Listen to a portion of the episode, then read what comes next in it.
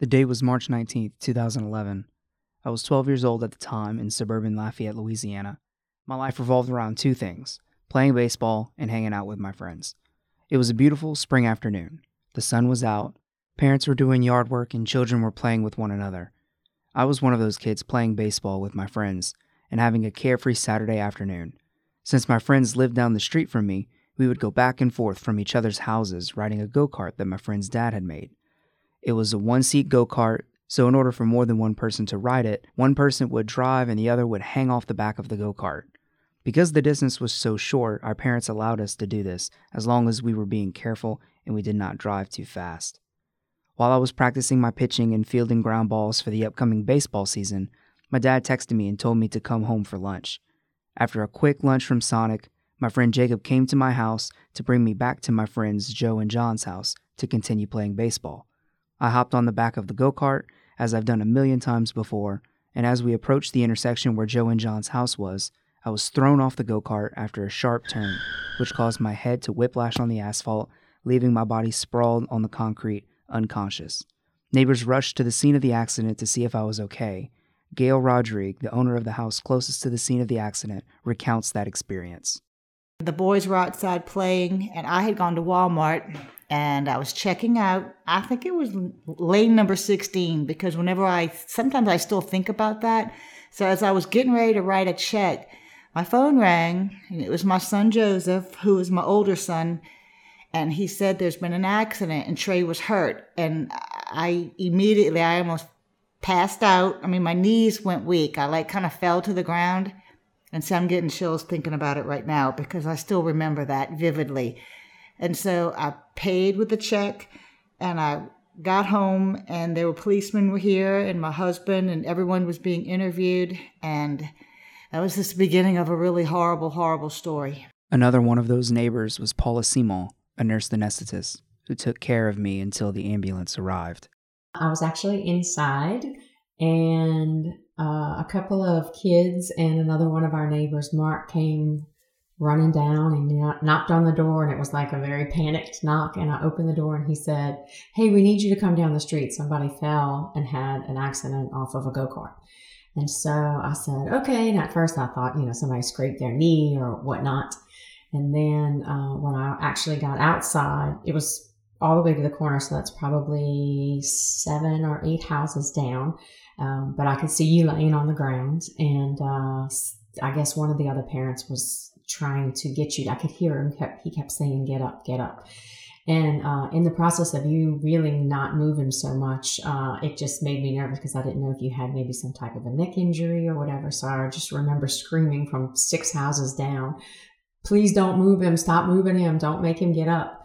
And then by the time that I finally got there, you at that point were awake. Uh, you were dazed, um, but awake. And you could answer some of my questions, but not all of them.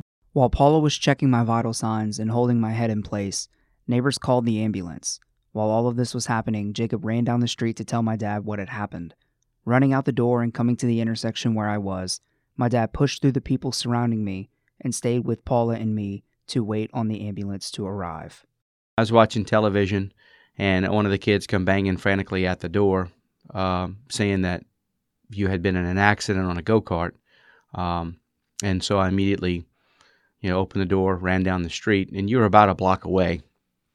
Uh, when I arrived there, you were laying on the ground and you were crying, uh, and one of the neighbors was there, was holding your neck, uh, Miss Paula, because uh, she didn't know what had happened, so she was stabilizing your neck, and you were just just crying, saying that your head hurt real bad.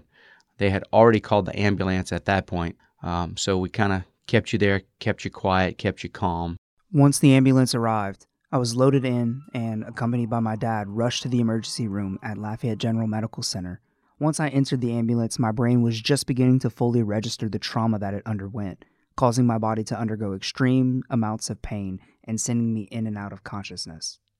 When the ambulance arrived, they, you know, made sure to stabilize your neck because at that point they didn't know what was going on. Um, and got you into the ambulance, and we started heading to the hospital. Uh, initially, I thought, okay, it's just a just a concussion. You know, they'll check you out. It'll be, you know, fairly okay. We'll keep an eye on you. And then I remember probably about five minutes into the ambulance ride, um, you started going in and out of consciousness. We were kind of trying to talk to you, keep you awake, and you were saying your head was hurting, and then you you kind of kind of would check out and lose consciousness for a little bit, and then uh, right after that, you you threw up. Well, because they had you immobilized, couldn't turn to the side, so you you kind of threw up on yourself, laying on your back, and you kind of aspirated. So um, I immediately kind of flipped you to the side so we could kind of clear out your mouth, uh, and then we watched you there. And it was at that point that I realized that we were probably dealing with more than just a concussion. As we arrived at the hospital, medical personnel would not allow my dad to go any further with me due to him having the chickenpox at the time. At that point, when we were rolling into the ICU, that I stopped at the doors and said, "I have chickenpox," and they said, "You can't come in here." So um, that was the start where I couldn't see you. So that was they allowed me to stay in the uh, the family waiting room for the ICU because there was no other families right there, uh, and I knew I was contagious, and I knew at some point in time I was going to have to leave, but at this point in time, we didn't know what was going on with you. We didn't know how serious things were. So um, I spent the night in that little waiting room uh, with mom and a few other people, uh, just kind of waiting for the doctors to assess you and, and see what was going on. Then the next morning, they admitted another child into the ICU with other families. So at that point, I had to leave. From the ambulance, I was rushed into the hospital and brought straight to the emergency room. I was immediately given a CAT scan in order to determine the damage from the accident. The CAT scan determined that I had fractured my skull on the lower right side. I had a pulmonary contusion, also known as a bruised lung, and my brain was swelling at a rapid rate. So, immediately after the CAT scan, the doctors placed me in a medically induced coma to reduce my brain activity to prevent my brain from swelling at such a rapid rate.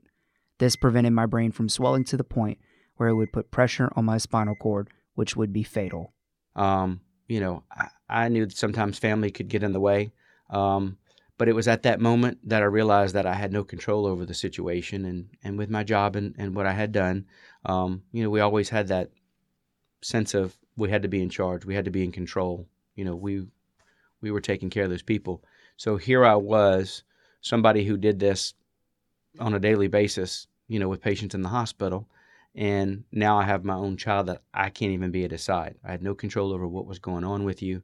I couldn't be there. So it was a very uh, scary and isolated moment because not only did I realize I wasn't in control, um, uh, I also realized that I couldn't even be there to enact change, to see what was going on, even to observe, and that was a very, a very gut wrenching um, and eye opening feeling um, to realize that you have absolutely no control over something, and being your children, it's the most important thing in your life. So you have absolutely no control over the most important thing in your life, and that was that was very very disheartening.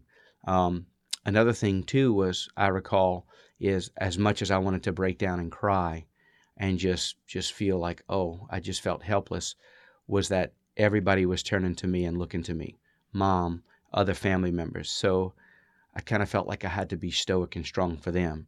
So on the inside, I was dying. And on the outside, I was trying to maintain a sense of, okay, everything's going to be okay. We're going to get through this. You know, things are going to happen. We'll, we'll do that.